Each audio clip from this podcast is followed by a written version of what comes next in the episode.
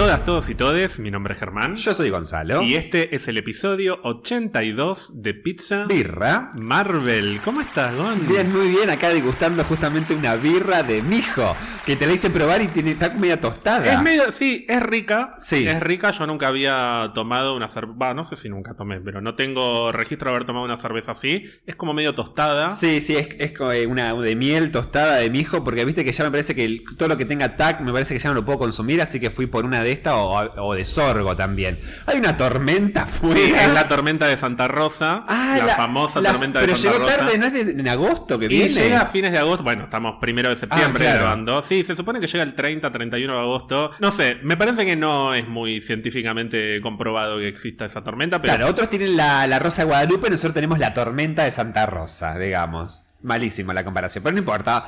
Ger, ¿cómo andás vos? bien, todo tranquilo. A diferencia de la semana pasada, me imagino que tenés muchas más ganas de hablar del capítulo de What If que de cualquier otra cosa. Uf. Pero antes de eso, no puedo dejar de recordar que para cuando estén escuchando este episodio, ya se va a haber estrenado Shang-Chi y la leyenda de los 10 anillos. De hecho, hoy jueves la vamos a ir a ver. Yo por lo menos estoy muy ansioso, no, sé cómo estás no, vos. no, yo tengo, posta que tengo muchas ganas. Yo creo que eh, la propuesta que dijiste de, ay, yo quiero ir a verla a la IMAX Gone. Digo, bueno, vamos, Ger, yo te acompaño. Ah, La, la idea de verla en el IMAX eh, me parece que le sumó muchos puntos porque hace mucho que no vamos al IMAX. Y, y le tengo fe a toda la parte, ahora que vimos, viste, que está el Doctor Strange en What If, le tengo fe a toda la parte mística, pero en este caso de la parte china. Así que tengo muchas ganas de ver muchos animales mitológicos chinos. El dragón, el león, gatos, todo eso. Así que sí, viste que siempre cuando falta tiempo para verla es como que tenés eh, eh, como menos expectativas, pero faltando tan poco para verla ya como que tengo más ganas. Sí, recién mientras veíamos What If, te dije las ganas que tengo de volver a ver y a escuchar esta introducción de Marvel en el cine, porque encima yo no fui a ver Black Widow al cine, al final la terminé viendo nada más en Disney Plus, así que este va a ser mi regreso a los cines con Marvel. Sí, pero encima que regreso, porque la IMAX, eh, además, la película Shang-Chi estuvo filmada enteramente en cámara IMAX, ¿no? ¿Tengo entendido? Entiendo que sí. sí, sí, me parece que sí. Y además ya cometí una pequeña, me, me tomé como una pequeña licencia en anticipo por el estreno de Shang-Chi, Sí. que es que escuché el primero de los temas de la banda de sonido, Ah. porque ya está publicada la banda de sonido de Shang-Chi por Joel P. West, Sí. y el primer tema me da la impresión de que es el tema de Shang-Chi, de hecho hasta me imagino que puede llegar a ser el tema de los créditos, tal vez. Te tengo que adelantar que me gustó mucho, me gustó bastante, lo tuve en loop toda la tarde. Bueno, mejor, mejor. Espera, una pregunta. ¿Tiene instrumentos que vos puedas asociar a composiciones tal vez tradicionalmente asiáticas Sí, o recontra, orientales, recontra, chinas? recontra. ¿sí? sí, sí, sí. Bueno, bien, Sí, eso me y el principio además tiene una, como una pequeña progresión de notitas que me hizo acordar mucho, con muchas diferencias igual, Sí. pero me hizo acordar a um, el tema de Detective Pikachu que tanto me gusta, el de la Ay, ciudad. el, el de Henry Jackman, sí, el de Rhyme City. Viste- Bueno, que viste que es una ciudad oriental, Sí, tiene como una cosa sí. oriental el comienzo de ese tema. Bueno, hay un- una cosita que me hace Sí, acordar que un poco de como eso. se... tun, tun, tun, Bueno. una cosa así, sí, sí. Una cosa por el estilo. Mira. Y después, bueno, después se, se convierte en otra cosa. Pero estoy muy entusiasmado por la Sí, música sí. de Shang-Chi y por la película. No en te voy a negar que tengo ganas de verla, la verdad. Este, ¿Viste algo además de esperar? eh, ¿No viste nada? Yo vi en Netflix nada más Amor de Gata. Que justamente te- es un anime, así que mira, eh, vamos de la mano. Muy eh, orientalizada mi semana. Perdón, ¿qué es Amor de Gata? Es la primera película eh, anime de Netflix, producida por Netflix. Eh, Pero hay alguien. Porque la verdad que no es la primera vez que lo escucho. ¿Hay algún nombre conocido? ¿Algún ex Miyazaki o algo por no, el no, estilo? no, no, no, es... eh, Amor de Gata me suena a. A, a novela latinoamericana.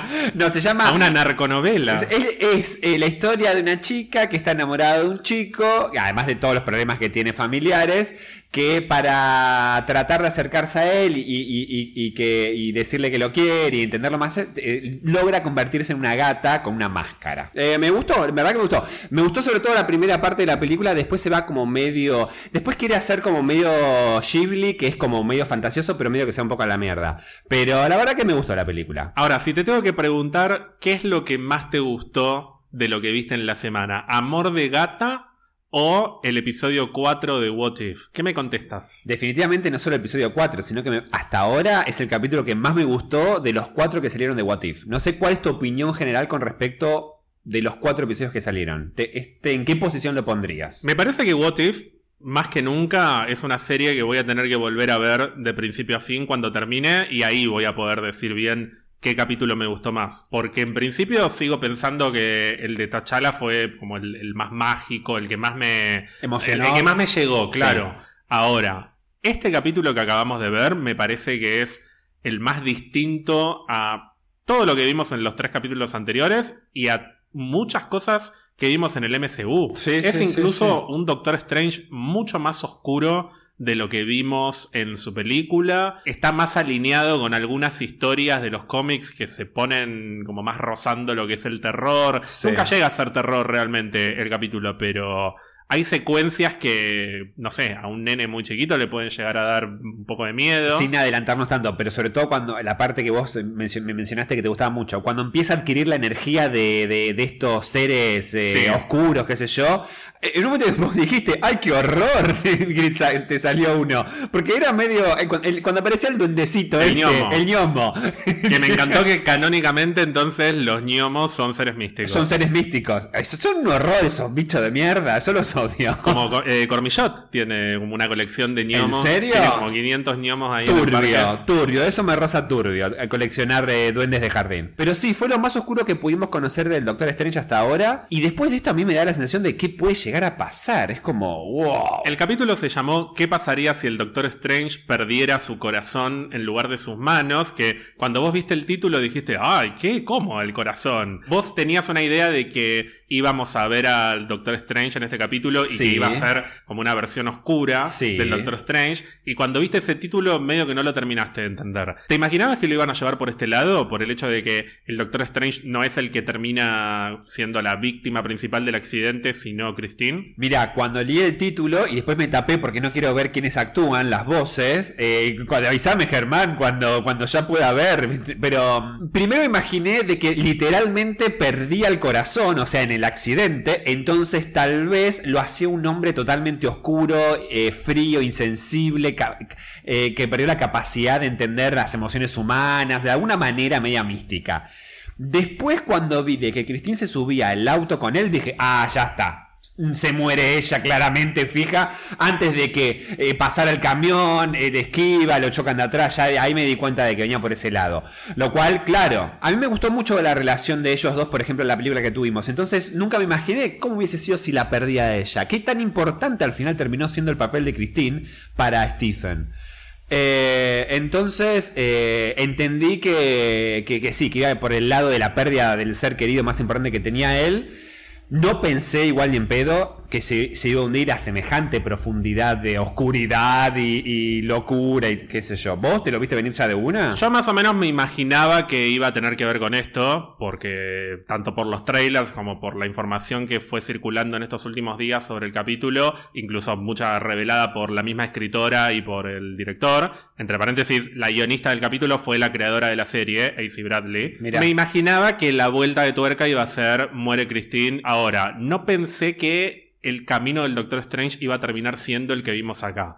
Olvídate de la parte de, de los dos Doctor Strange. Sí, la- menos, había mucha especulación con el enfrentamiento entre un Doctor Strange bueno y un Doctor Strange malo, porque de hecho eso está desde el primer tráiler. Sí, Acordate eso sí que lo vi. El primer tráiler termina con el Doctor Strange malo agarrándolo del cuello al bueno. Sí. Y creo que no están los tentáculos No. en el tráiler. No. Eso lo agregaron acá. Sí, está la capa, esa capa nueva que se consigue, La que capa es como sí. más maléfica, digamos. Pero desde el primer tráiler que está la especulación de por qué hay dos Doctor Strange peleando, yo me imaginaba, como mucha gente, que el Doctor Strange bueno iba a terminar siendo el Doctor Strange de nuestra línea temporal. Yo también pensé eso. De hecho, pará, cuando, eh, cuando igual le revela de que ella dividió la línea temporal eh, para que haya dos, dos Doctor Strange, dije, ah, entonces está viniendo a nuestro universo a pedir ayuda. O sea que ese es el que enfrentó a Thanos, o sea, el de nuestra línea. No, en realidad, ese universo fue dividido en dos líneas temporales por Ancient One. Claro. Eh, Eso es lo que nos quedó claro, digamos. O sea, no es que vinieron a buscar a nuestro Doctor Strange, sino No, que no, es el mismo. acá es cuando nos metemos en la parte más mística, es todo un- Y fumada. Es como muy fumado. No son las mismas reglas ni la misma lógica de los viajes en el tiempo que vimos en Loki o inclusive que vimos en los capítulos anteriores. es un único universo, o sea, todo pasa dentro de un mismo universo, pero en ese mismo universo tenés, por un lado, las múltiples versiones de la muerte de Christine, que no importa cómo muere, si muere en el accidente de auto, si ella estaba manejando o manejaba él. Si la disparan. Si le disparan, si le da un paro Si cardíaco. hay una explosión en el, en el- sí, ¿cómo era? En el edificio. En el edificio, sí. pase lo que pase, Christine muere y los resultados terminan siendo siempre los mismos. Además de eso, hay una instancia que además es un poco paradójico porque Ancient One vuelve al punto en el que Christine murió para dividir el No, tiempo porque en dos igual estaba partes. viva en ese momento. Está bien, a lo que voy es a que esa división siempre existió dentro de, de la línea temporal. Claro. Nosotros vimos primero la parte del, del Doctor Strange malo, entre comillas, y después retrocedimos al punto en el que muere Christine y vimos que la línea se, se dividió hacia otra parte, pero sigue siendo parte del mismo universo. Sí. No son dos universos No. distintos. Está dentro de un mismo. como de un mismo vaso. Básicamente hizo un espejo de, de la misma persona.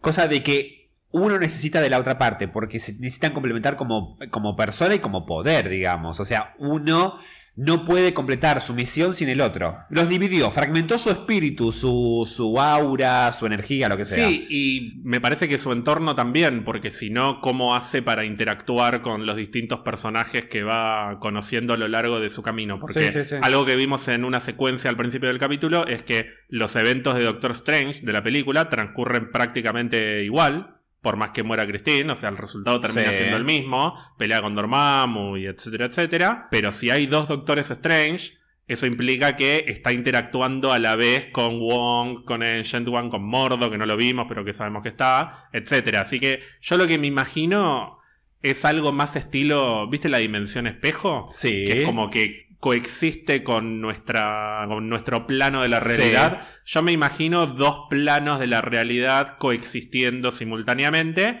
con el Doctor Strange en el centro. Con la posibilidad de ellos, por lo menos siendo hechiceros supremos, de pasar una a la otra. Y los eventos transcurren prácticamente de la misma manera hasta que llega el momento de, de que Wong se va a preparar la tetera y qué sé yo. Exacto. Y en un plano de la realidad, el Doctor Strange malo, entre comillas, empieza a viajar y viajar y viajar en el tiempo.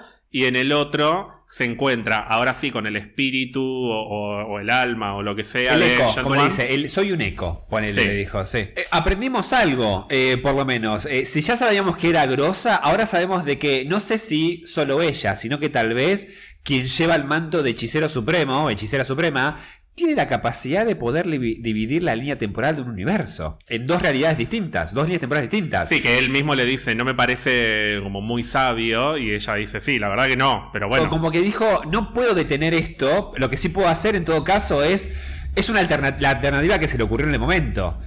Fíjate que no tiene la capacidad eh, para poder romper este punto absoluto del tiempo, ¿no? Que, porque no se puede. Eh, pero sí tuvo la posibilidad, la energía, la, la capacidad para poder dividir un mismo universo en dos realidades, en dos líneas temporales distintas, para que después obviamente se unifiquen, pensando en todo caso de que el Doctor Strange, bueno, spoiler, eh, iba a ganar, pero no. ¿Sabés que prácticamente todo el elenco de la película volvió para Es- ese capítulo? Eso te iba a preguntar. La voz de Christine es obviamente eh, Rachel McAdams. Rachel volvió. Asian One claramente la reconocí. Tilda Swinton. Eh, después, Wong, Wong también el actor, es el mismo. Bueno, obviamente Benedict Cumberbatch como el Doctor Strange por dos. Viste que cambiaba la voz, ¿no? Cuando hacía de uno y del otro. Sí, le salía un poquito estilo Smaug de. Claro, de- de Sus Hobbit, Anillos, claro, que- sí, que sí. él hace él la voz. Hay un regreso más de otra película y del MCU en general que es muy chiquitito, pero por ahí los fanáticos más duros lo terminan reconociendo, que es la actriz Leslie Bibb en la voz de Christine Everhart. Christine Everhart es la periodista que aparece en la tele anunciando que hubo una explosión Sí, y que murió el, sí. eh, Christine. Bueno, es la misma periodista que debuta en Iron Man, acostándose con Tony al principio Sí. de la película, que después Pepper la saca Le dice, saco la basura. Sí, sí, sí. Es que es la que está en la conferencia de prensa al final, que cuando dice I am Iron Man. Claro. Que además como que parece que se lo dice a ella y ella se está cagando de risa como diciendo así, ya sabemos que sos Iron Man. Una duda que tengo, eh, el bibliotecario, ¿quién es conocido? No es un actor conocido, se llama Ike Amadi, que es principalmente un actor de voz. El personaje que interpretó se llama Obeng, que él se presenta como el bibliotecario de Cagliostro. Cagliostro, recordemos que es el nombre de este hechicero que escribió el libro que busca Caecilius, y que usa Caecilius de hecho, en la película. Es como un, libro que tiene hechizos súper oscuros como para poder acceder a la, a la energía de la dimensión oscura. Pero te cuento que Obeng, que es el nombre de este personaje, es el nombre verdadero de Cagliostro en los cómics. Ah, Así que muy probablemente este sea Cagliostro. Fíjate que de hecho en un momento dicen que el Doctor Strange estuvo siglos peleando con las criaturas estas y absorbiéndolas. Y bueno, el tipo vivió durante todo ese tiempo y envejeció con una vida un poco más extendida, como fue el caso de Ancient One, por ejemplo. Tal cual. Vos me dijiste varias veces que el personaje de Christine en la película a vos te gustó mucho y además la relación entre ellos dos, que acá está explorada de una manera distinta. Está explorada como una pareja que nunca se separó. ¿Qué te pareció la manera en que retrataron esta relación entre ellos? No solo el principio, sino la búsqueda de él por revivirla una y otra vez y otra vez en esa secuencia en la que la vemos morir sin parar y se vuelve cada vez más desesperante. Eh, mira, eh, me pareció como tomado muy literal de lo que es la, la historia o la película, sobre todo de la máquina del tiempo, en la cual justamente eh, el inventor de la máquina del tiempo quiere volver al pasado para evitar la muerte de su amada. Y por más que la salva una y otra vez, ella muere. Hasta de hecho, de, en una de las muertes de la manera más absurda, atropellada por un, por un carro llevado por, por caballos. Pero la cosa es que la explicación básicamente es que ella tiene que morir porque si ella no muere, vos no hubieses creado la máquina del tiempo, que después termina yendo al futuro. Eh, esto es exactamente cumple lo mismo. Lo, me encantó la relación, me encanta la química que hay entre ellos dos, hasta animada, te digo. Eh, me gustó, siento como que es muy, muy dulce la voz de Rachel McAdams en, animada. Pero sobre todo eh, vi potenciada esta, esta cuestión ya llegando al final. Esta cosa de la obsesión que justamente se lo dice. Eh, ¿Cómo es? Cagliostro. Eh... Sí, decirle Cagliostro, si querés. Cagliostro. se llama, pero sí, que le dice el amor no solo puede romperte el corazón, sino que también puede destrozarte la mente. Exacto. Bueno, me parece que justamente en esa obsesión, esa locura, eh, fíjate cómo fue. Que, ¿En qué terminó convertido Doctor Strange? Que básicamente no es solo eh, el, desquicio o el desastre que hizo en, en, su universo, sino físicamente, era un horror. Me pareció perfecto la reacción de ella al despertar diciendo, qué sos y qué hiciste. Fíjate que lo último que le dice antes de morir es ¿qué, eh, hiciste? Chao. Boom, a la mierda. Me gustó mucho que, haya terminado así, ¿no? Con esta cuestión de que tal vez, ay, terminaban juntos y era otra cosa. No, a la mierda. ni siquiera la pudo salvar porque la destrucción. Fíjate la, la, incomprensión de decir, la salvo a ella, no me importa el resto. No, pero ella es parte del universo también. Y la destruiste de una manera u otra. Eso me gustó. ¿A vos qué te pareció? A mí me gustó también, me gustó porque es un costado que no habíamos visto en la película, o sea, en la película ya los vemos como dos personas que están separadas, pero queda claro que ella tiene una importancia muy grande para él y acá vemos hasta dónde puede llevarlo esa mm, como ese lugar que ocupa ella en su vida. Es raro porque en un momento Ancient One le dice ella tiene que morir sí o sí, porque si no vos nunca te enfrentás a Dormammu y nunca lo podés vencer. Y a mí me da ganas de decirle, pero señora, yo vi la película y ella está viva y pasa literalmente lo mismo. Pero bueno, en este universo las reglas se dan así y fundamentalmente el hecho de que el resultado sea tan pero tan parecido con ella viva y con ella muerta, lo que te hace pensar es que, por extensión, nuestro Doctor Strange también tiene el potencial de convertirse en algo tan oscuro como esto. Totalmente. No es que es, bueno, es una versión alternativa que se volvió mala. Así como el Thanos bueno, entre comillas, del episodio Guardianes de la Galaxia sigue convencido de que su plan es eficiente y que puede servir, el Doctor Strange de nuestro universo si perdiera todo lo que, lo que perdió el de este universo alternativo, muy probablemente terminaría convertido en algo como esto. Así que ojalá que nunca pase algo así. O sea, ojalá que Doctor Strange 2 no arranque con la muerte de Christine. No, claro. ¿Te imaginas, boludo? Sería un quilombo. Ahí no sabés bien para qué, para qué lado tira cada uno, cada personaje. Está bien que, bueno, en este universo, la muerte de Christine los lleva a, a, a buscar más poder en una situación eh, muy desesperada. Mientras que si le pasara una tragedia similar al Doctor Strange que tenemos ahora, uno supone que ya pasó por una serie de aprendizajes y demás, pero después vemos el tráiler de Spider-Man en el que suponemos que por su arrogancia se manda una cagada de este tamaño y bueno, tenemos más pruebas de que el tipo todavía es susceptible a cometer errores humanos justamente producto de su arrogancia, que es Ah. algo que literalmente lo dicen en el capítulo. Sí, sí, O sea, sí, es nuestra arrogancia de tratar de controlar todo y creer que podemos repararlo. Fíjate que eh, lo interesante que, que maneja un personaje como el Doctor Strange es que Iron Man siempre también lo, lo calificás como a Tony. Lo calificás con, con un dejo importante de arrogancia. Más allá de que pues tiene un montón de cosas buenas, digo. Pero nunca lo terminás de separar de ese calificativo, de ese adjetivo, porque decís, bueno, es humano. Viste que con la parte mística y los hechiceros vos pensás que lo ves medio como ya como una deidad, como que están un poco por encima del hombre como un promedio, porque pensás que, bueno, tienen que eh, saber de- de- del pasado, la hechicería, entienden los peligros místicos que hay, qué sé yo.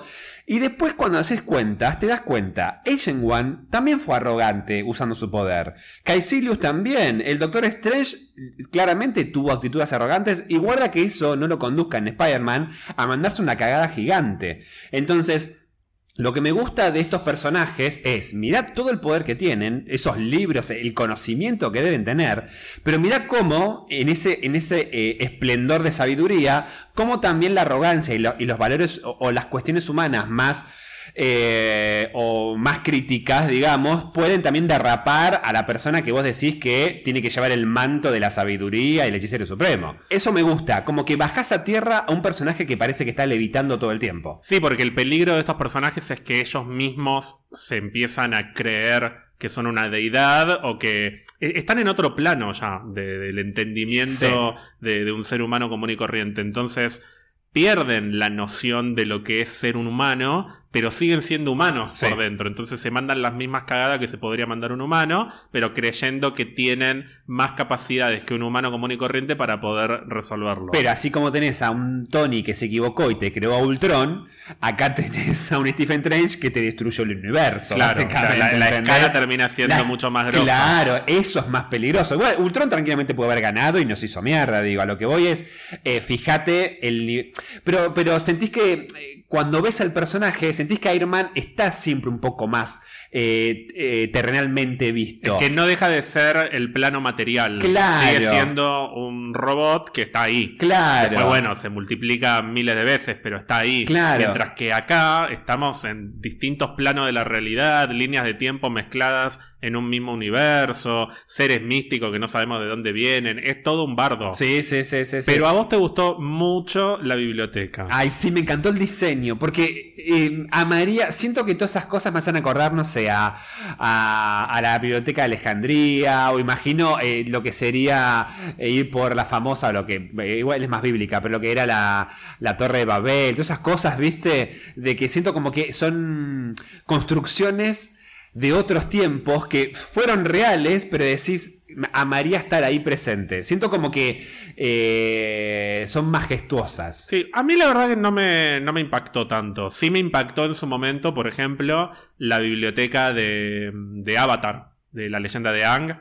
En Claro, el segundo libro, en la segunda temporada, encuentran esa biblioteca que está hundida debajo Sí, del desierto. sí, me. Ahí sí Ah, que sentí amé. la sensación de, uh, acá está la historia no solo del planeta, sino de múltiples civilizaciones Sí, que sí, capaz sí, ni siquiera nos acordamos que existen. Tal cual. Algo parecido me pasa también con la biblioteca de Game of Thrones, la que visitan en Old ¿Dónde Town. están los maestres? Exacto. Claro, bueno, ese tipo de mundos me fascina. Eh, siento como que me encantaría. eh, Si te dijeran, ¿dónde te gustaría recorrer un lugar que ya no existe? Bueno, bibliotecas perdidas o destruidas, una cosa así, me encanta. Esta se veía linda, pero no me terminó tampoco de. Siento que volaron un par de libros y fue, bueno, acá hay uno de transmutación, acá uno de telequinesis, como que No, pero también por afuera. tres, cuatro libros nada Pero por afuera, visualmente también me gustaba la construcción que tenía. Me Me gustó el árbol, ese árbol. El árbol que estaba en el medio, sí, que además, bueno, esto ya también da pie para hablar de la animación. Decíamos que, wow, yo por lo menos opinaba de que el segundo capítulo para mí fue donde mejor se lució el tipo de animación por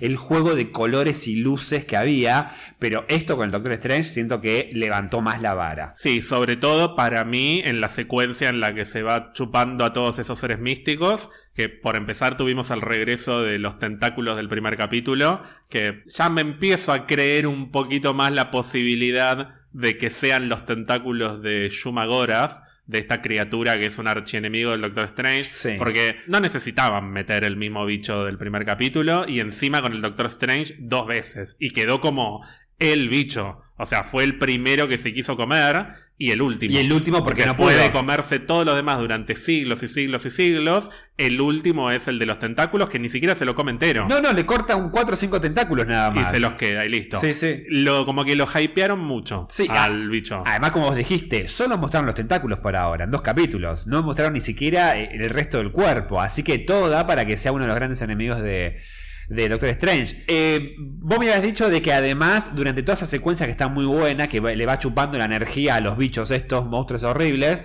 eh, te hizo acordar mucho como a otro, a otro tipo de animación. ¿No, no sentías que era tan computarizada? Sí, es que de hecho me parece que hay algunas secuencias con animales que están hechas con otro estilo, con otra técnica, que están hechas más manualmente, ¿No como más como que era, artesanales. ¿No sentías que era más fluida? La Sí. animación y Sí, no sí, tan como robótica en el sentido de tan computadora, sino que no sentías que era animación clásica de Disney, ponele, hecha, Sí, no sé. sí, a mí me hizo acordar mucho a la película Fantasía de Disney, que tiene 80 años ya, increíble. Ya, y es de Fan- 1940, 39. ¿Fantasía tiene 80 años? 80 Ay, años. boludo. Para mí es de las cosas más bellas que se han hecho en la historia del cine. Y no solo por una de los, los cortos que es eh, El aprendiz de mago, digo, la Eso película... es lo menos importante. Sí, sí, sí, sí, la película es hermosa.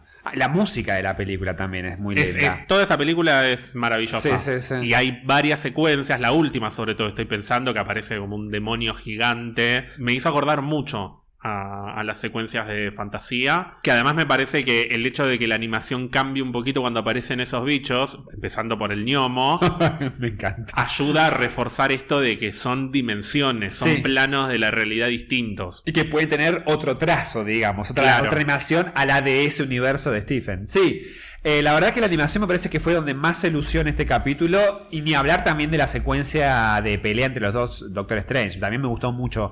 Sobre todo los, los difer- Si hay algo que me gusta de ese personaje es la cantidad de hechizos y conjuros que pueden lanzar en cuanto a armas, eh, eh, hechizos de protección, lo que sea. Me gustó esta cosa de que el Stephen Strange bueno, digamos, usó los hechizos que uno asocia más a Infinity War, por ejemplo, cuando pelea contra Thanos, mientras que todos los hechizos que invocaba el Doctor Strange oscuro eran más de monstruos. Eran como que eh, usaba los poderes Claro. o las energías que afloraban, digamos, de, de los bichos que se fue consumiendo. Los tentáculos, los perros, el bicho que volaba, mientras que el otro usaba como los látigos, el lazo, los escudos de protección, todo. Me gustó mucho, por- perdón, el- el- los hechizos que tenía en la cara. Que Wong se los Sí, que lo conjuraron y que sí. Wong le dio, mirá, este hechizo te va a servir, qué sé yo, que fue el último que le sacó. Sí, eso de los hechizos en la cara aparece varias veces en el capítulo y es un recurso que me gusta mucho. En términos de animación, de la parte final, me encantó cuando lo absorbe al el Sí. malo al bueno. Sí. Y viste que de repente aparece dado vuelta como en el medio de. De, de, no sé, hay fuego, Sí. hay- es como todo una, como un escenario medio infernal Sí, sí, y aparece duplicado después y aparecen espejados y dados vuelta Sí. y de repente se convierten en los ojos de Christine. Sí. Toda esa, esa secuencia me, me gustó Y mucho. que parecía otra animación también. No parecía la clásica. Y además también me gustó, por ejemplo, cuando lo termina de derrotar el malo al bueno. Y viste que hasta incluso el ojo de Agamotto también va cambiando, cambia de color, todo, y viste que como que eh, se- como hay una explosión y no sé, no sé qué sé yo. Me encantaba el detalle de Christine, viste que estaba como una, como una, una fuerza de luz, parecía, como un espíritu de luz. Sí. Y que ahí la revive. Eso parecía Avatar, parecía, como que estaba poseída por el espíritu de la luz. Eh, pero que al mismo tiempo se empieza a deshacer el universo. Sí, que viste que se va encogiendo cada vez más, se va, se va como cerrando el cuadro. Sí. Se va achicando Sí, la eso- pantalla. Ese detalle me encantó.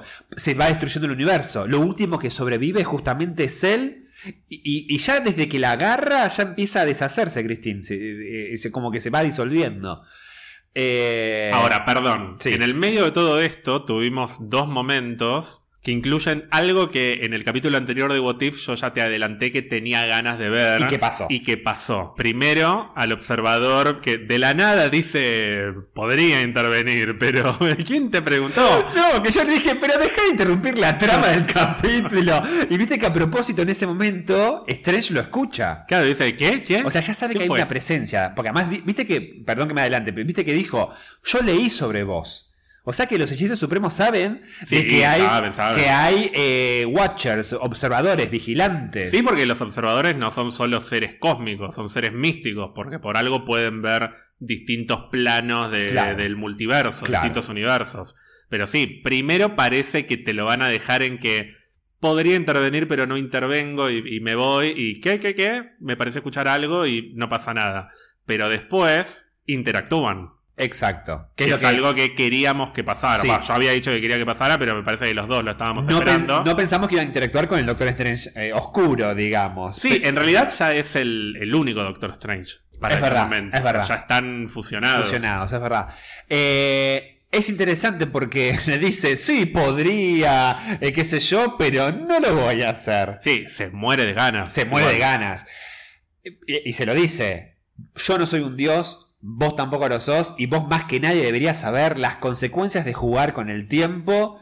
Ahí las tenés, campeón. Sí, pero fíjate que yo en el capítulo anterior te había dicho que estaba más presente el observador que en los capítulos anteriores. Justamente en un capítulo que parece como más intrascendente, que es el de Nick Fury, el observador aparece en muchos momentos mirándonos prácticamente al alma. Sí. O sea, no, nos perfora el Sí. espíritu, gigante ahí en el desierto, Sí. observando todo, y vos decís, ¿por qué está tan grande? Y bueno, porque está muy, pero muy atento a lo que está pasando. Está más atento que con el de Capitana Carter. Bueno, a mí me parece que lo que están tratando de construir es la idea de que semana a semana va a tener cada vez más ganas de intervenir, porque por algo se mostró. O sea, no tenía por qué hablar Es verdad. podía haberse quedado callado y dejar que el Doctor Strange siguiera haciendo sus cosas con los seres místicos y habló. Podría intervenir si quisiera, pero no de quién te preguntó algo. Por eso se da vuelta al Doctor Strange, como ¿qui- ¿quién habló? Porque tiene la capacidad de escucharlo y el el resto de los seres eh, comunes y corrientes no. Y eso es lo que después lo lleva al Doctor Strange a contactarlo, a decirle, yo sé que me estás mirando, yo sé que estás presenciando esto, ¿por qué no me ayudás si vos tenés el poder para hacerlo? Y bueno, ahí se las toma, le dice, no, bueno, yo me voy de acá, pero está claro que tiene ganas de intervenir, que tenía ganas de ayudarlo. Eh, está claro que estaba interesado en observar lo que pasaba en este universo. No sabemos si quería intervenir o no, porque tal vez le conviene no intervenir en este caso. Tengo una duda y después una opinión. Mi duda es, ¿pudo haber ayudado a Doctor Strange? ¿Tiene el poder Watu de poder evitar esto? ¿Lo- ¿Los Watus o los observadores tienen ese poder? Y tiene el conocimiento infinito de un multiverso, así que por empezar sabe más que el Doctor Strange. Eso se- sí, ¿no? Así Segura, que claramente. La posibilidad sí. está. Ah, está bien, sí, es verdad, no había pensado. Pero no es que tipo hace un clic y te vuelve el universo para atrás, sino que tal vez le da un le da, le dice qué no, podría ser. No es un dios y Claro. de hecho me parece que la gracia de- del personaje Watu es que termina teniendo momentos muy humanos. Justamente al ir en contra de lo que se supone que es su naturaleza o su obligación como parte de una especie. Claro. Pero eso no lo convierte en un dios y un poco se lo dice. Como... Sí, sí, sí. De hecho, creo que le dice: ni vos ni yo No, somos dice, dioses. yo no soy un dios, vos tampoco, Claro. y vos más que nadie deberías saber las consecuencias de manipular el tiempo. Ahí tenés. Y perdón, y mi opinión era, con lo que estabas diciendo es, eh, que también lo dijimos antes de grabar, eh, guarda que Watu no se termine convirtiendo en el Nick Fury de muchos universos y empieza a reclutar un grupo de Avengers de diferentes universos porque se viene una amenaza multiversal. A mí me parece que la historia va camino a eso porque tiene que intervenir en algún momento Watu. Es un personaje que está marcado en los cómics porque observa, observa, observa hasta que eventualmente interviene. Así que no pueden hacer una historia con Watu y que no intervenga. No podemos tener nueve capítulos de What If con Watu mirando. En algún momento va a intervenir. Si no intervino en un universo que se estaba destruyendo y que terminó destruido, ¿Qué lo puede llevar a intervenir? La amenaza de muchos universos. Exacto, algo que afecte no a un universo, sino al multiverso en su conjunto. Tal Claro. vez no todo el multiverso, pero sí a más de un universo. A mí me parece que está claro que esto termina con un assemble de personajes de cada What If. O, O de sea, la mayoría de vamos a ver a Capitana Carter con Star-Lord barra T'Challa eh, y con el Doctor Strange Oscuro, poner una cosa Por así. empezar, sí, no sé si del capítulo de Nick Fury puede salir alguien. Tal vez sí, tal vez no. Claro. Pero algunos seguro que se van a terminar reuniendo porque si Watu va a intervenir en algún momento y no intervino en un evento de un universo, va a intervenir en algo que tenga una escala multiversal. Y si vas a intervenir en una escala multiversal en esta serie, vas a juntar a lo mejor de todo lo que estuviste observando Claro. en cada uno de los capítulos. Tal cual. Pregunta, como siempre, la música, ¿qué te pareció este capítulo? Me pareció de las más lindas de los cuatro capítulos. buena, hasta a mí me gustó, Al sí. margen de la referencia o las referencias a la música del Doctor Strange, que eso viene siendo súper consistente. Sí. En todos los capítulos hay referencias a las películas, e incluso referencias oscuras, como la referencia a la música de la vida negra, con el tema de la vida negra de Alan Silvestri Sí. en el capítulo pasado, que creo que es la única persona a la que le gusta ese tema de mierda. la verdad que. Al margen de esas referencias, me pareció bella la música en muchos momentos. Sí. Toda la secuencia de las múltiples muertes de Christine y en los créditos, que me dejaron desconsolado. No, eh, si tenemos que. Hablamos del final, porque si hablamos del final es para llorar, porque eh, por unos tres segundos antes de que vaya a pantalla negro dije. eh, termina acá. Nah, pero no van a sentar esos hijos de puta. Seguramente van a negro y después me muestran otra realidad. No van a cortar acá. Y cre- los créditos. ¿Qué hijos de puta terminaron ahí? Eh, creo que fue como, como decir, mirá cómo podemos. Una película en carne y hueso no, no jamás la terminarían así, Marvel. Bueno, sí, Infinity War. Bueno, pero sabes que eran dos partes. Ay, Gon. Ay, qué fácil que es la vida ahora. Bueno, sí, ahora con el diario de ayer, sí, claramente. Pero, Salimos, ay, pero salimos desconsolados. no, de ¿te acordás la gente cómo salía de esa película? Como, como indignada. Como, ¿Cómo va a terminar así? El otro viendo el horizonte de un universo agradecido. ¿no? El amanecer. Claro, ahora lo recordamos como la primera parte de una película doble. En el momento Claro. fue, boludo, mataron a todos. Sí, es verdad, tenés razón. ¿Cómo tenés mierda razón. sigue esto? O sea, era una, una sensación de cómo mierda van a ser. Es verdad. Bueno, esto te deja un poquito de, de desconsuelo en el sentido de no puede terminar así. Tiene que haber algo más. Es como demasiado finito. Es, es muy absoluto. Se destruyó el universo y quedó él ahí, solo. Pero lo cual está bueno en el sentido de que se animen a contar eso, porque decís, che, loco, fíjate cómo una mínima decisión puede desembocar en la destrucción de un universo. Entonces, se la jugaron. Por más, ponele que ese universo de verdad, en los futuros capítulos de What If, no es que se vuelve a restituir, no. Ese universo se destruyó. Hay universos que colapsan, que mueren, y en este caso se destruyó por completo a raíz de una decisión equivocada y producto de una sola persona. Entonces digo, me gustó que haya terminado así, lo cual no deja de impactarme, porque fue como los créditos y la música con el piano ahí como... Dame cerveza, Germán, que me pongo mal, me pongo a llorar. ¿Hubo algo del capítulo que no te haya gustado o que te haya hecho un poco de ruido? Vos sabés que eh, al principio del capítulo no me gustaba mucho la animación de Stephen y cómo coordinaba su boca con la voz. Sentí que, que con Cristina coordinaba mejor y después... eh, Con Cristina y con Alberto. ¿Qué dije? Ah, Cristina, claro. Vos sabés que sí. Con sí. Cristín, con Cristina. no, con Cristín. Pero después, eh, cuando empezó a convertirse en Doctor Strange eh, oscuro, me lo recompré. Eso, eso, eso como detalle. Vos sabés que a mí al revés, a mí él me gustó cómo encajaba la voz con el personaje. No me gustó ella tanto. Mira. No porque no tenga emoción, o sea, Sí, es sí, verdad sí, que tiene la voz redulce y todo, pero no me lo creo. Es eh, cu- eh, cuando estás en el medio de Nueva York subiéndote a un auto y hablas con unos susurros al micrófono que hasta te escucho, que estás ahí en el estudio de grabación, me saca un poquito de clima, como que se notaba mucho que estaba en el estudio de grabación susurrándole Claro. al micrófono Y no había ruido nadie habla así en la calle. Claro. Nadie, ¿y quién habla así? Nadie. Es verdad. Pero bueno, No, que igual que malo, no es culpa de Cristina. Cristina, interesa, claro. no me ¿sabes otra cosa que.? No, pero es que Sí. fuera de joda, es algo que mucho, eh, mucha gente que trabaja en doblaje, no solo los actores, sino Ah. los directores, dicen que les cuesta mucho dirigir a actores de que no son de doblaje. O sea, cuando hacen las películas de Pixar y todo Sí, eso que viene sé. Chris Pratt a grabar a un personaje X, no es lo mismo un actor de doblaje que un actor de, de- de live action, Claro. digamos. Porque le hablan al micrófono todo el tiempo y no, no regulan la, como su performance en función de si están en la calle, de si están en la cama. Eh, Bueno, si a tanta gente le cuesta actuar con las pantallas azules porque justamente no terminan de ubicarse en espacio en donde se supone que están, bueno, imagínate si estás en un estudio de grabación con un micrófono. Bueno, con más razón, eh, yo creo que sí, al, al día de hoy no se sigue reconociendo la importancia de los actores y actrices de voz, porque la verdad es un re laburo. Vos de hecho hiciste curso, estudiaste, y de hecho te iba muy bien, te re felicitaban.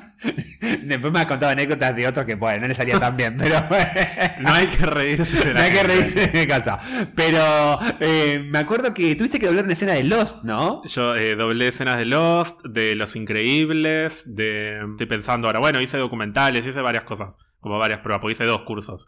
Y sí, me encanta, me re gusta, Ah, pero es muy difícil. O sea, Es muy o sea, difícil. quedaban buenas las escenas, pero millones de cosas para corregirme. Sí, obvio. Sí, sí, sí. Pero digo, yo creo que al día de hoy no. Y es más, eh, yo a veces creo que, ok, más que bueno, un personaje de, de Disney o de DreamWorks tiene la voz de tal. Yo creo que a veces meter actores y actrices de cara conocidos a ocupar el, el- el papel de poner la voz. Desmerece más la figura de las personas que se dedican a ese laburo.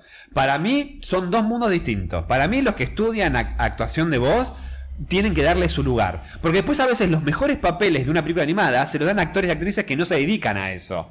Eso a veces me da por las bolas. Pero fíjate que Benedict Cumberbatch, que ya ha hecho otras cosas, hizo de Sí. Smaug en El Hobbit, hizo al, al mismo Dormammu en Sí. Doctor Strange, tiene una, o sea, tiene un poquito más de training. Sí. Por eso a mí me pareció que salió un poco más natural su actuación Sí, de voz. sí, sí, sí. Me parece que lo que a vos te hizo ruido no tuvo que ver tanto con la voz, sino con la animación. No, no, con la animación, por Claro. eso. No, no, no me gustó la voz de, de él, de- de Benedict, sino de que sentí que no estaba bien animada los movimientos de la boca con lo que decía. Sí, puede ser. Pero después, cuando ya pasamos a eh, el desquicie y ya llega a la biblioteca, me recompré que esa la voz encajaba con, con la, la animación. No, y vos te reíste mucho además cuando aparece por primera vez, porque dijiste es igual.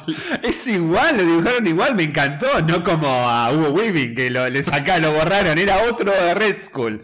No, otra cosa que me molestó es eh, que no haya, eh, que no haya, bueno, igual es una boludez, eh, pero en ese momento de sufrimiento en la cual ya trató de revivir, va, salvarle la vida como 500 veces y grita no, como Darth Vader cuando se entera de que mató a Padme, eh, no le cae una lágrima. ¿Por qué no, por qué no lloran las- estos Sí, personajes? pero porque es Stephen Strange. Ah, tan duro un- es. sí, es un monstruo. Me hubiese gustado que llore porque le hubiese dado más emoción. Sentí que no transmitió la emoción del grito, la animación. A mí, al, a mí al contrario, a mí eso me gustó, porque mm, ¿cuántas veces pasa por lo mismo? ¿Cuántas veces Uf. la trata de revivir y revivir y revivir y siempre mantiene el control? Porque justamente, como se dice a sí mismo, somos tan arrogantes que creemos que podemos controlar todo. O sea, él tenía la certeza de que de una manera u otra la iba a poder revivir. El último intento que tiene antes de irse por el, por el carril de, de la locura y de empezar a consumir seres místicos es, bueno, que maneje ella y me muero yo. claro. Que de hecho lo dice, o sea, lo único que importa es Christine. Y ahí es cuando se pone un poquito más sentimental y sucede una vez más el accidente, se muere ella y ahí estalla y grita no. Ahora, que se ponga a llorar desconsoladamente, a mí me parece que, que el tipo sigue creyendo que de una manera u otra Claro. lo tiene que poder resolver. Claro. Lo cree hasta el final. Sí, sí, hasta sí, que sí, sí. la revive. Hasta que de hecho revive lo hace. y se le mueren las manos encima, de vuelta. Claro, sí, es verdad. Me hace acordar mucho a eh, la película El secreto de sus ojos. Eh, cuando al personaje de Pablo Rago le cuentan de que habían asesinado a, a la novia, a la pareja, y, y el- en el momento el actor, o sea, Pablo Rago, tenía que mostrarse totalmente consternado, desolado, destruido, pero no se le tenía que caer una lágrima. Claro.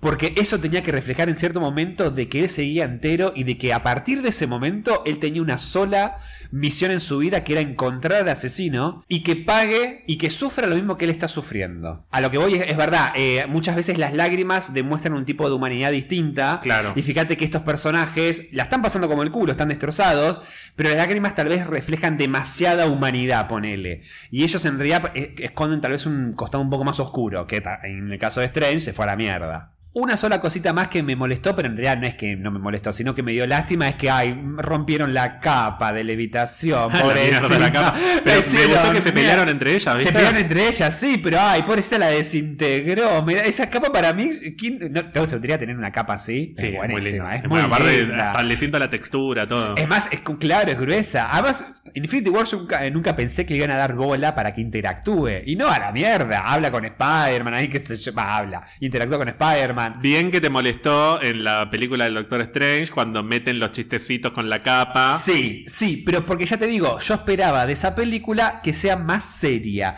Y el chistecito de que se va a convertir finalmente en Doctor Strange y le seca las lágrimas, ahí sí que estaba medio como llorando o emocionado. Era innecesario. Era innecesario porque en ese momento encima, de hecho, él separa el, los- el- el- ¿cómo se llama? Los bordes, las solapas del- de, la, de la capa y queda como en punta como el Doctor Strange y le, le saca las lagrimitas. No, no, eso no. Pero después sí, la amo, quiero esa capa, quiero un cosplay para tener esa capa. ¿Qué te pareció? Porque sé que te gusta y a mí me gusta, a los dos nos gusta, la participación de Ancient One. Me- ah, pero todo lo que hace, toda la participación que esté ella está perfecta. Siento que es un personaje re bien cuidado y re bien tratado en todo el MCU. En este, esta aparición me encantó. Además, eh, la sentí como que, más allá que está animada, la sentí que es Tilda Swinton. Sentí que estaba re bien en el personaje. Y eh, ojo de Sam Raimi si no llega a meterla en Doctor Strange 2. Más le vale que la ponga. A mí me costó un poquito al principio reconocerla, no me di cuenta que era ella. Sabía que estaba Tilda Swinton, pero Ah, no la. Sí, pero no la. No me pareció que era ella. Después le, le enganché un poquito. A mí lo que me gusta es que ella siempre está tranquila. Ella siempre está impecable. O sea, eh, mira, tuve que dividir la línea de tiempo en dos y el universo se va a destruir, pero se lo explica con una paz, Una paz. y una tranquilidad que está como más allá de todo. Sí, ella como sí, que lo vio sí. todo y nada le asusta. No, no, no, no. Es que eh, andás a ver cuántos años vi- vivió cada cosa, pero. Pero me gusta que siempre transmite. Fíjate en Infinity War. No, en Endgame. eh, cuando habla con, con Hulk. La paz que tiene diciendo, vengo por eso. ¡Ah! No lo creo. Y, y le saca ahí el aura y qué sé yo. Me encanta. Me encanta. Qué buen personaje. ¿Y qué te pareció la pequeñísima, pero para mí clave, participación de Wong? Mira, yo siento que lo, que lo, lo relevante de Wong acá, más allá de los hechizos que le, le ayudó a conjurar, siento de que Wong es justamente, no voy a decir el Alfred de, de, de, de Stephen, pero siento como que es ese, ese amigo, esa mano derecha de que siempre te, te trata de mantener el lado racional. Y Sí. trata de, de evitar que vayas a la locura. Siento que Wong es el más centrado de todos los hechiceros para decir, guarda que te vas a desviar, guarda no vayas por Es ahí, eso- no hagas eso. No me parece que esté mal la comparación con Alfred. Por ahí suena un poco chocante porque pensás, claro, es el mayordomo. Claro, pero no claro. por el hecho de que sea un mayordomo. De hecho, los mejores Alfred son justamente los que no cumplen el papel de mire, señor, sino no, que lo cagan a Sí, pedo. tal a mí cual. el, el Alfred de mm, Jeremy Irons en Batman vs. Superman Sí. me gusta mucho porque me encanta que esté tan como hinchado las pelotas y que le hable mal, Sí, le hable como el sí, orto sí, a. Ben Affleck. Porque tiene que cumplir un poco ese papel, porque es un Batman que además está como un poco pasado. Claro. El, el Batfleck de Batman vs. Superman. Y necesita a alguien que lo, que lo vuelva a su eje. Le viste que le dice, pero la puta madre, ¿por qué no tenés hijos? No te la sentás un poquito, dejás de vaciarte la, la vinoteca que tenés, qué sé yo. Y me parece que Wong está para cumplir ese papel, para asegurarse de que el Doctor Strange no Lo vimos en el tráiler de Spider-Man. Sí. No vayas a hacer ese hechizo. Y se va con la valija como a la mierda. Y vuelve. Pero la puta, madre, pero te ¿qué di- te dije? Sí, siento que es eso. Siento que es el lado racional que necesita Strange para que no desborde y no se crea justamente. No, la arrogancia no lo consuma, básicamente. Y fíjate que en el clímax de la pelea entre los dos Doctores Strange, el primer flash que tiene Es de Wong, Wong, sí, justamente. es de Wong. Y es un poco ambiguo porque es por un lado la voz de la razón, digamos, pero a la vez es su amigo. Hay una cosa humana ahí que no está dicha, pero que es el mundo no se puede terminar porque se muere Christine. Tenés más en este mundo. Tenés Exacto. a Wong y bueno, y después tenés al resto de la humanidad. Sí, claro. claro. Sí, sí, sí, sí. Sí, me gustó, me gustó. Siento como que también es verdad, puede ser una antesala de lo que nos podemos preparar, sobre todo para mí, en Doctor Strange 2. ¿Expectativas para el próximo capítulo? Mira, yo creo que Disney sabía cuándo iba a salir el tráiler de Spider-Man y no por nada metió en, en el cuarto capítulo. ¿De qué se habla del tráiler de Spider-Man? ¿De qué se habla? De los de Hello Peter y de la cagada que se mandó el Doctor Strange, básicamente. Porque no están hablando mucho de Tom Holland ni que de Zendaya, nada.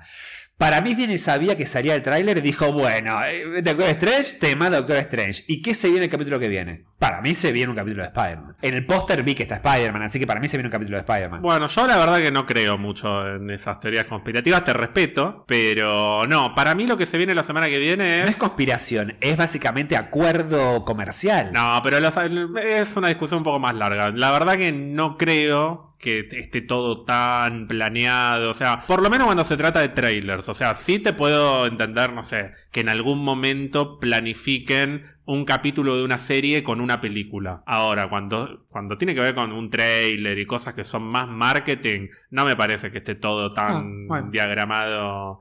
eh, encima con Sony en el medio, no creo, la verdad.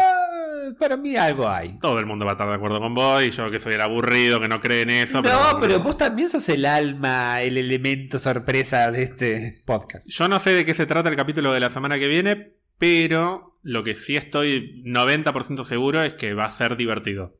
Van a ir por el lado del humor, porque después de este bajón que sí. tuvimos, así que me puedo llegar a imaginar cuál puede ser o por dónde puede llegar a ir, por algo que vimos en algunos trailers, no te digo nada, para no, para no condicionarte, pero creo que, va- que si no es eso, va a ser algo que sea divertido. Bueno, si hablamos de diversión, puede sumar fichas a Spider-Man. Yo me la juego por dos cosas, porque en realidad ya vimos un poco de todo. Ya vimos hechicería, parte mística, ya vimos cósmico, ya vimos Avengers, ya vimos eh, el, el Capitana Carter, digamos como algo más histórico. Para mí, a pesar de que ya vimos a Loki, guarda que yo me la juego de que o es de Spider-Man o algo con Thor. Bueno, por ahí va mi... Ah, entonces si es Thor puede ser también gracioso. Imagínate que aparece, mira si aparece Frog de vuelta. ¿Te gustaría ver a Frog animado? Sí, sí, me gustaría. Sí. ¿Te gustaría ver un ejército de Thors? Viste que en los cómics vos me contaste, hay, un hay como una liga de Thors. Sí, en Secret Wars hay como Sí. un, un Thor Corps. Eso. Thor Corps. Sí, sí, no sé si es lo que más me, me muero de ganas de ver, pero cualquier La verdad que con esta serie estoy abierto a que me ofrezcan cosas que no estoy esperando necesariamente, porque me parece que es la gracia. O sea, si vos me decías, ¿qué te gustaría ver en el capítulo de T'Challa? No sé si te hubiese descrito exactamente lo que vio. Probablemente te, te habría dicho otra cosa. Y sin embargo, me encantó. Sí, lo que me ofrecieron sí, sí, justamente porque va en contra de mis expectativas. Quiero Claro. eso. Quiero que me sorprendan. Que, no sé, el capítulo de Capitana Carter fue bastante predecible para lo que yo esperaba. Está bien que fue el que más promocionaron, el que más fotos había y demás. Y la historia fue bastante lineal y Sí. fácil de adivinar. Tanto este capítulo como el de T'Challa y un poco el de la semana pasada me sorprendieron en términos de expectativas. Así que mientras sigan esa racha, yo estoy abierto a que venga lo que venga. Bien, bien. Antes de despedirnos, quiero agradecerle a la gente que nos estuvo mandando cafecitos a través de cafecito.app barra pizza birra Marvel. En este caso a Focheman, que Focheman nos sigue mandando cafecitos. Sigue, ay, pero que, pero que me venga a salvar. Yo quiero saber cómo es Focheman. Le quiero agradecer a Tiziano, le quiero agradecer a El Trasero de América, que también nos compró Ah, cafecitos. bueno, qué, qué- culo encima. Y quiero recordar que tenemos una flamante comunidad de Discord que creo que en menos de dos días ya superamos más de 100 personas. Me estás jodiendo. Va en contra de mis expectativas, una vez más, así que me, me estoy yo sorprendiendo dije, gratamente. yo te dije, Ger, sumate a Discord, sumémonos a Discord. Sí, te veo muy activo en Discord. ¿Qué, qué- qué- qué tengo que- qué- qué hago en Discord? ¿Cómo se hace? Pero si se quieren unir a Discord, pueden entrar a pizzabirramarvel.com y hacer clic en Discord en el menú y se van a poder sumar a una comunidad en la que ya se está debatiendo de Shang-Chi, de What If, la gente que está desesperada porque no, no ponen a la venta las entradas. Está complicado el tema de las entradas. ¿Qué pasó? Y no sé, como que con el COVID me parece que los cines están teniendo un poco más de, de cuidado, Sí. eh, o no sé, eh, demoran más en habilitar las ventas. ¿Por la ansiedad? Por... no, no, me parece que es por un tema de, de logística, de que las salas no están disponibles como estaba el año pasado, por el tema de la capacidad y el 30% y esto. Y yo me imagino que deben ir regulando y tomando decisiones en función de, de- de la demanda. Claro. Entonces, no quieren poner 80 funciones de Shang-Chi y que después queden vacías y la mayor parte de la gente quiera ir a ver otra película. No sé. Rápido y Furioso 9, ponele. Digo yo, no sé, estoy hablando desde el desconocimiento, pero me parece que va por ahí. No, sí, eh, yo lo que leí es, eh, viste que pasó la Cinemacom y creo que no, no sé si fue Sony o en qué conferencia de qué productora salió a decir de que el, el mercado de, plataformas de streaming de películas, no, streaming no, el, el mercado de plataformas eh, para las películas está destruyendo la industria del cine, así que están como muy en, hay como una gran rivalidad y una opinión general, tal vez dentro de las productoras, a la mierda los estrenos en simultáneo, mandemos todo a cine. Pero bueno, una realidad es la de Estados Unidos, qué sé yo, o algunos países de Europa y otra cosa es la que tenemos acá. Sí, también eh, eso de va a morir el cine y esas cosas. Los libros no murieron, así que no La- me vengan la radio no La murió. radio no murió, es verdad, tenés razón. Más que los- bueno, los libros son más viejos igual, pero digo, eh, sí, es verdad, el cine no va a morir. Gonzalo, si la gente te quiere seguir, si te quiere invitar a ir al cine, si quiere. Bueno, no si me escribir este, o invitar al cine, o me quieren invitar, por ejemplo, una cerveza de mijo, de sorgo, porque las que tienen TAC no puedo, evidentemente, este, lo pueden hacer en arroba que lindo verte. Verte con B de Bebop, Cowboy Bebop. Porque viste que ahora van a sacar eh, la serie live action Netflix. Que ya hay toda una polémica por el. Bueno, típico, por el casting, qué sé yo. Pero bueno, con la B de Bebop. Cowboy Bebop. Qué forzado. ¿A vos, Ger? A mí me pueden seguir en Instagram en arroba mystical, en Twitter en arroba mystical-bajo. Pueden seguir a Pizza Birra Marvel en Instagram y Twitter. Si no tienen Instagram o Twitter, nos pueden mandar un mail a pizzabirramarvel arroba gmail.com. Y recuerden suscribirse a Spotify o a la plataforma que utilicen para no perderse ninguno de nuestros episodios. Y en Discord también. Bueno, Gonzalo, y nos vemos en el cine. Nos vemos en el cine. Espero que no levante temperatura. Ay, por favor, no, que encima en el IMAX, primero que tenés un viaje re largo. Ay, levanté temperatura, tenés que volver. O si no me esperás a la salida, a la, a la- cuando termine la función y te cuento qué tal la película. Dale, dale. O, o, eh, filmame. O te filmo, te filmo, te saco fotos y, y después de ver la película se viene pronto eh, el especial que analizamos la película, ¿o no? Por supuesto. Muy bien, ay, me va a encantar. ¿Cuánto nos vemos esta semana? No quisiste verme el sábado para jugar a Mario Kart, pero por lo menos nos vemos en el cine. Eh, mira cómo me Mirá tiraste cómo te tiró el palito ahí, sí. Te quiero mucho igual. Un beso a todas, todas, todes.